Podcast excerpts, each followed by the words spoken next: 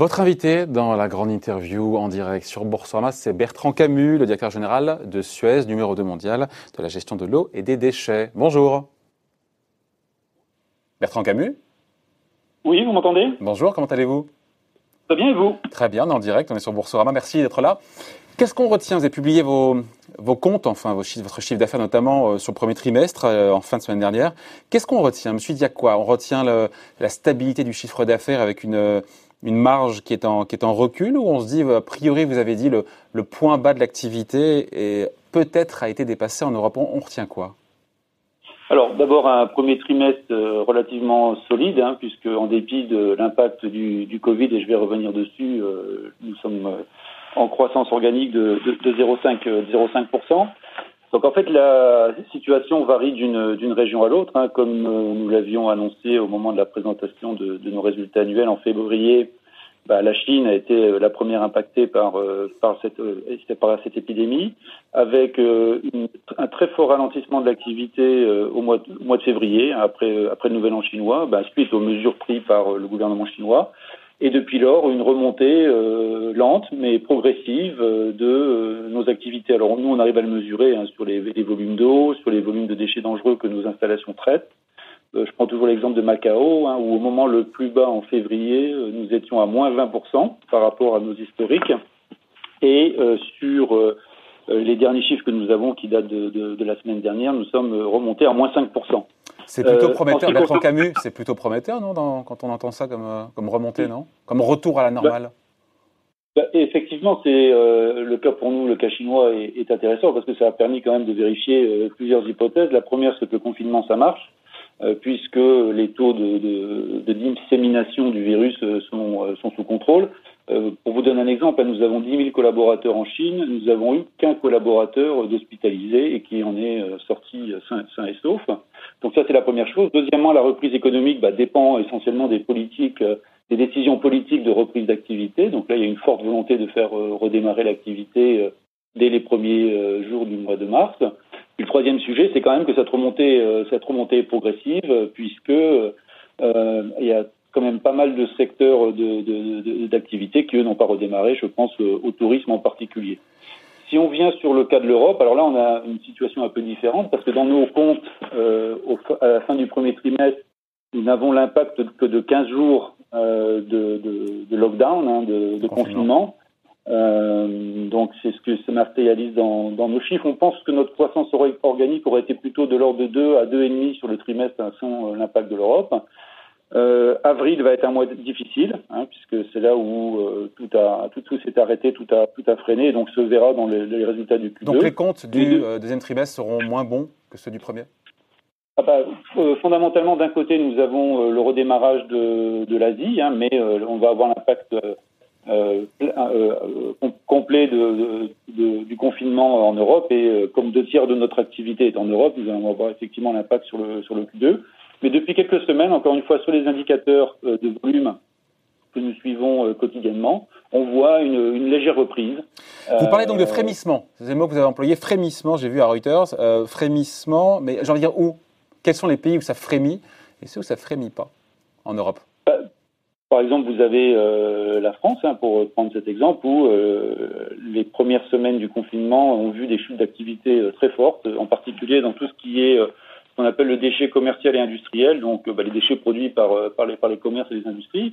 Moi, j'ai visité un site euh, trois semaines après le début du, du confinement.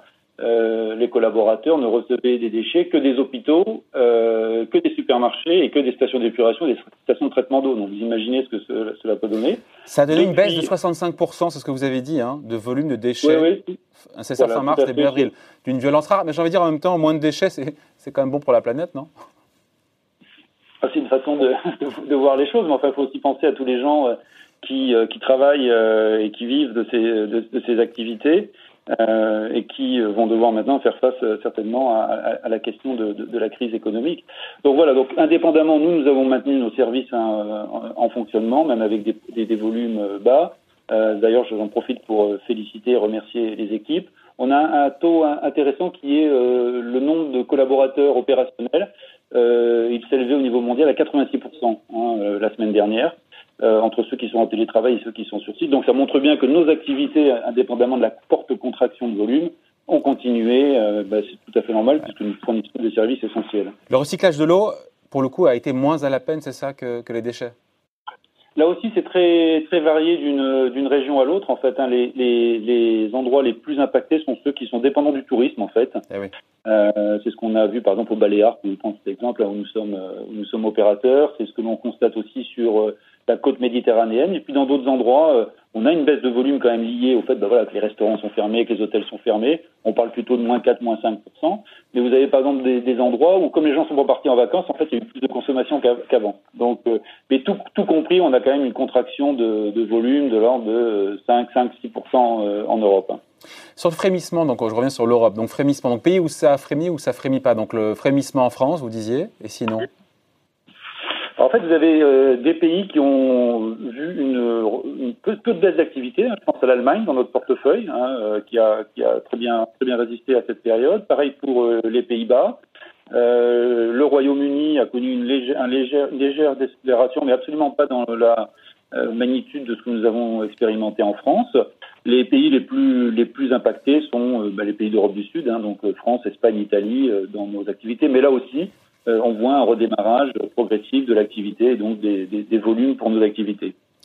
Bon, euh, aux États-Unis, par contre, vous n'êtes pas certain qu'on ait touché un point bas, ce que vous disiez. Hein en fait, c'est une situation déjà où les États-Unis sont rentrés avec 15 jours, 3 semaines hein, de, décalage. Hein, euh, donc, on est juste fin avril, début mai, donc c'est un petit peu un petit peu tôt pour voir l'impact. On a des activités qui n'ont quasiment pas été impactées. Ce sont des activités d'eau régulées euh, nous sommes dans la région new-yorkaise, euh, c'est essentiellement de la clientèle municipale et comme les gens sont chez eux, euh, les volumes sont, en ligne avec les, historiques.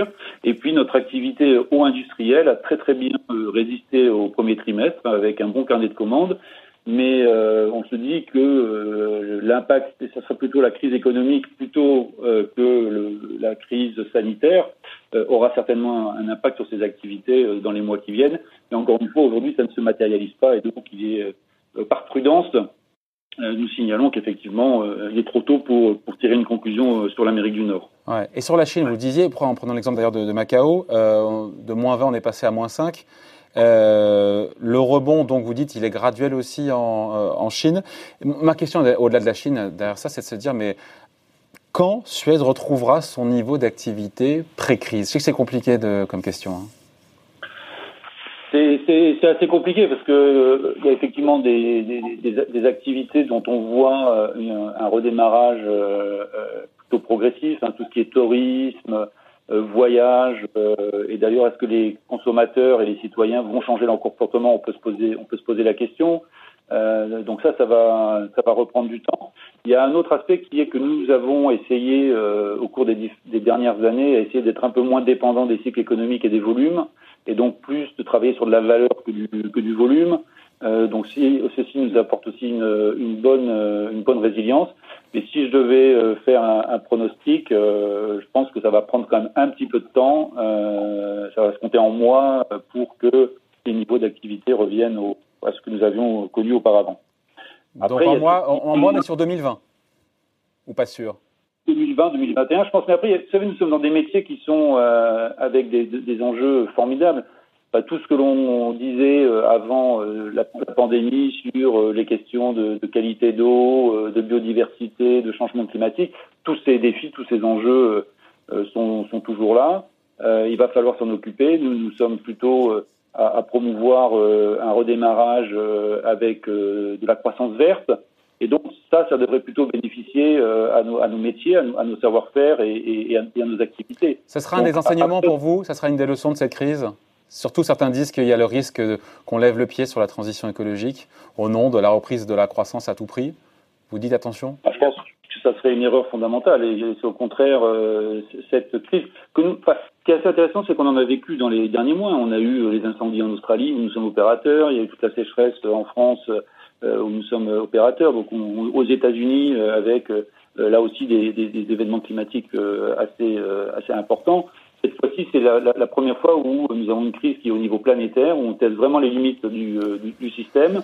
Euh, donc c'est riche d'enseignements pour, pour nos activités, mais je pense que ça serait une erreur fondamentale de ne pas prendre en compte cette expérience pour au contraire accélérer sur la nécessaire transition environnementale. En attendant, comme beaucoup de grands groupes, de grandes multinationales, vous avez suspendu vos, vos prévisions, enfin vos objectifs annuels. C'est vraiment trop compliqué, encore une fois, de faire des prévisions sur votre activité. Il y a trop d'incertitudes, même si vous me disiez que il faudra plusieurs mois, et plusieurs mois, ça peut être de 3, 10, 12, 24, pour retrouver une activité normale. Écoutez, on ne sait même pas si les écoles vont rouvrir euh, lundi prochain. Mais, euh, hmm. Non, non, vous avez raison. C'est difficile de faire des, pronostics. Là où on a été capable de le faire, c'est en Chine, en fait. Hein, parce que quand on a donné un chiffre euh, au moment des résultats fin février, en fait, nous avions euh, l'essentiel de la crise derrière nous, la décision du gouvernement de redémarrer, et on voyait bien que ça se remettait en route. Donc là, nous avons été capables de quantifier, et d'ailleurs le chiffre que nous avions annoncé à l'époque, à 30 à 40 millions d'impact, est un chiffre qui se, qui se confirme. Donc voilà, donc nous, on ne peut pas faire de la spéculation sur, euh, sur nos chiffres. Hein. Euh, je pense que dans les semaines et les mois qui viennent, une, fois qu'on aura une vision un peu plus claire de, de, de la sortie de, de, crise, à ce moment-là, oui, nous serons en mesure de réactualiser nos, nos prévisions. Mais je pense que là, ça, on est encore trop tôt en particulier euh, en Europe. Ouais. Euh, Bertrand Camus, euh, vous évoquez la 30-40 millions d'impact Covid. vous commencez à pouvoir bien le chiffrer. Sur, vous avez parlé de deux points de croissance organique, mais je me suis dit, c'est quoi C'est sur l'année, sur, un trimestre Et en euros, ça fait combien? Sur le, sur le trimestre. Sur le trimestre. Et donc deux points de croissance organique, ça fait combien On a, 4, milliards, 4 milliards de, de chiffre d'affaires hein, en arrondissant, donc on parle de, de 85 millions. Bon, ok. Euh, vous, avez parlé de réduire vos investissements. Vous allez réduire vos investissements de 15% cette année. Je me suis dit, mais tiens, mais vous coupez où? Quels sont les projets d'investissement en France ou à l'étranger qui seront différés ou carrément annulés? Bah, En fait, vous avez euh, un des objectifs que nous sommes, euh, nous avons commencé la crise avec des priorités très très claires en fait, hein, qui étaient d'abord de protéger nos équipes, hein, qui sont fondamentales pour euh, pour assurer la continuité du service. La seconde priorité, c'était continuité du service. Encore une fois, nos activités sont essentielles. Et puis euh, troisième priorité, protéger la trésorerie du, du groupe. Donc dans les mesures, effectivement, nous avons arrêté beaucoup de dépenses en OPEX, en investissement. Euh, qui sont des projets qui sont plus repoussés que, que, que, que abandonnés. Déjà matériellement, il était impossible d'accéder à certains sites pour pouvoir réaliser ces travaux, donc il y a un décalage euh, relativement automatique. Donc voilà, tout ce qui n'est pas euh, essentiel, nécessaire à la continuité du service, sera revu dans une, dans une deuxième étape. Je donne un exemple concret c'est euh, le, le, nettoyage, par exemple, des réservoirs d'eau euh, qui se fait une fois par an avant l'été pour préparer la, saison estivale. Euh, ben voilà, c'est des choses qui ne sont pas nécessaires immédiatement, qui peuvent très bien être faites à l'automne. Donc, c'est le type d'activité que nous, repoussons. Donc voilà, donc ça a été le, premier, le premier souci. Et puis après, ben, nous avons aussi énormément travaillé à assurer une position forte de trésorerie, de liquidité du groupe. Donc, nous avons levé de la dette au cours du mois d'avril, ce qui nous permet d'avoir une, des liquidités à hauteur de 5,6 milliards d'euros à fin mars et qui euh, nous assure donc euh, la sécurité nécessaire pour euh, la poursuite de nos activités. Je me rappelle, vous étiez venu, je crois, en, fin d'année dernière, au moment du, plan stratégique à Horizon 2030. Je me suis dit, tiens, mais il est remis en cause ou pas du fait de la crise sanitaire ou est-ce que vous conservez tous les objectifs que vous êtes fixés? Alors, que l'on voit, on, est, on, a mis une petite équipe hein, à travailler sur comment le plan est actualisé sera impacté par, mm. euh, par cet événement. Bon, déjà, ce qui est plutôt réconfortant, c'est que l'ensemble des grands choix que nous avons faits sont plutôt confortés par euh, les événements que nous, euh, que nous, que nous, vivons. Euh, ce qui change un peu, c'est le rythme certainement de, de, de, mise en œuvre. Hein, et on voit sur certains sujets, on peut aller plus vite, notamment sur les sujets de, performance. D'autres sujets seront peut-être retardés, mais l'ensemble des objectifs restent, restent les mêmes. Et là, encore une fois, les équipes font un boulot super, euh, puisque non seulement elles arrivent à, gérer la continuité opérationnelle des activités, mais elles arrivent aussi à, à dédier des ressources pour pouvoir continuer à mettre en œuvre le plan, euh, qui est celui de la transformation de Suez euh, par rapport aux enjeux que nous avons identifiés. Ouais, euh, plan de transformation qui passe aussi, dans ce cadre, par des sessions qui étaient prévues cette année.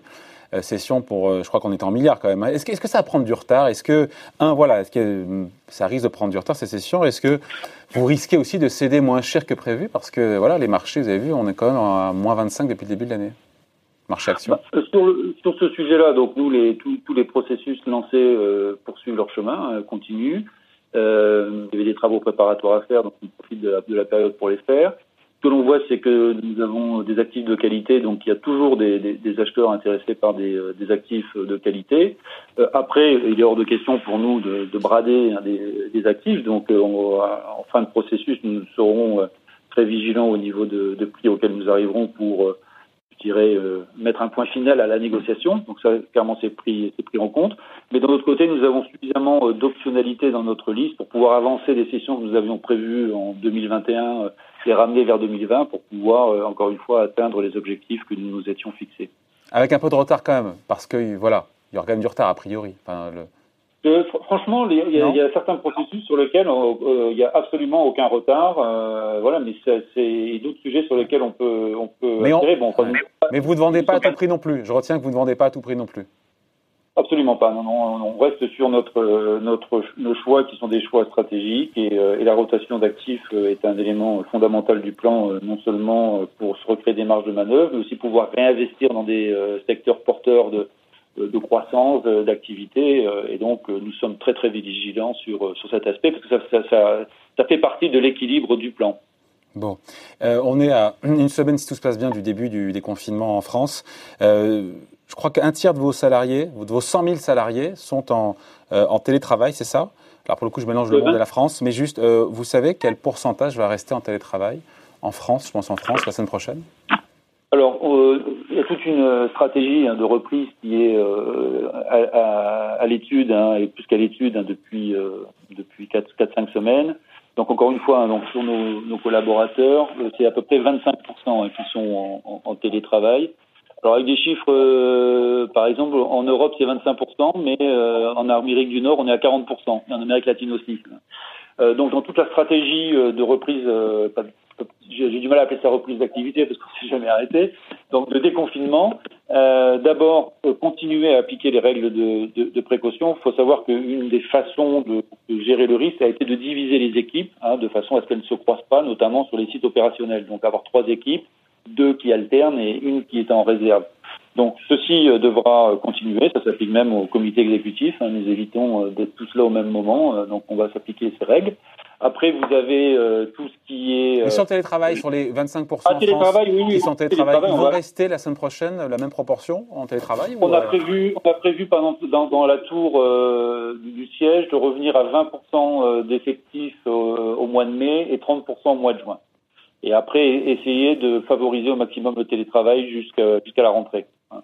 Euh, donc après, ça dépend de décisions individuelles, d'organisation d'équipe. Donc oui, le télétravail sera clairement euh, continuera à être euh, à être mis en œuvre partout où cela est possible et où on arrive à fonctionner comme ça.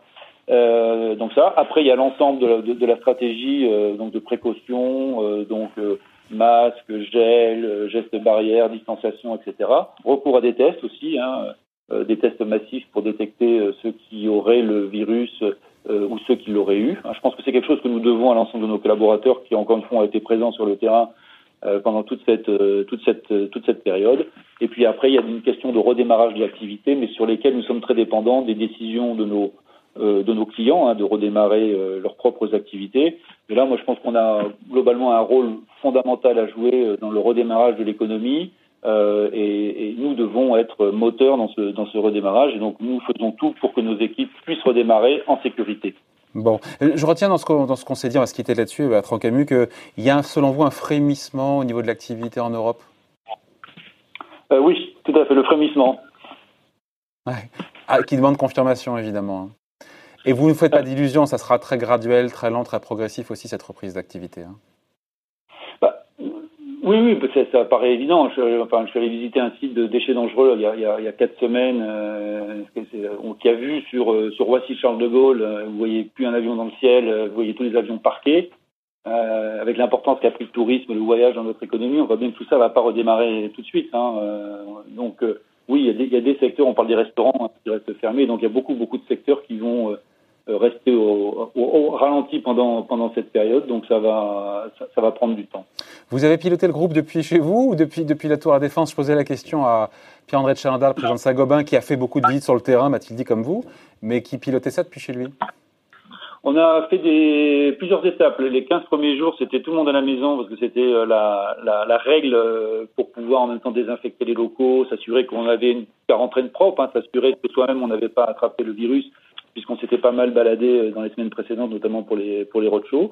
Et à partir de là, moi non, je suis venu régulièrement régulièrement au bureau et puis une visite de site par semaine en région Île-de-France pour aller voir les équipes, voir comment ça se passait, avoir un contact avec le terrain qui permet de bien visualiser euh, la, la, réalité. Et voilà, et donc euh, et là, depuis trois semaines, je suis tous les jours au bureau. Bon, ok, très bien. Et eh ben, comme, en tout cas, merci, merci d'avoir été avec nous, hein, Bertrand Camus, directeur général de Suez. À bientôt, merci, au revoir. Merci à vous, à très bientôt.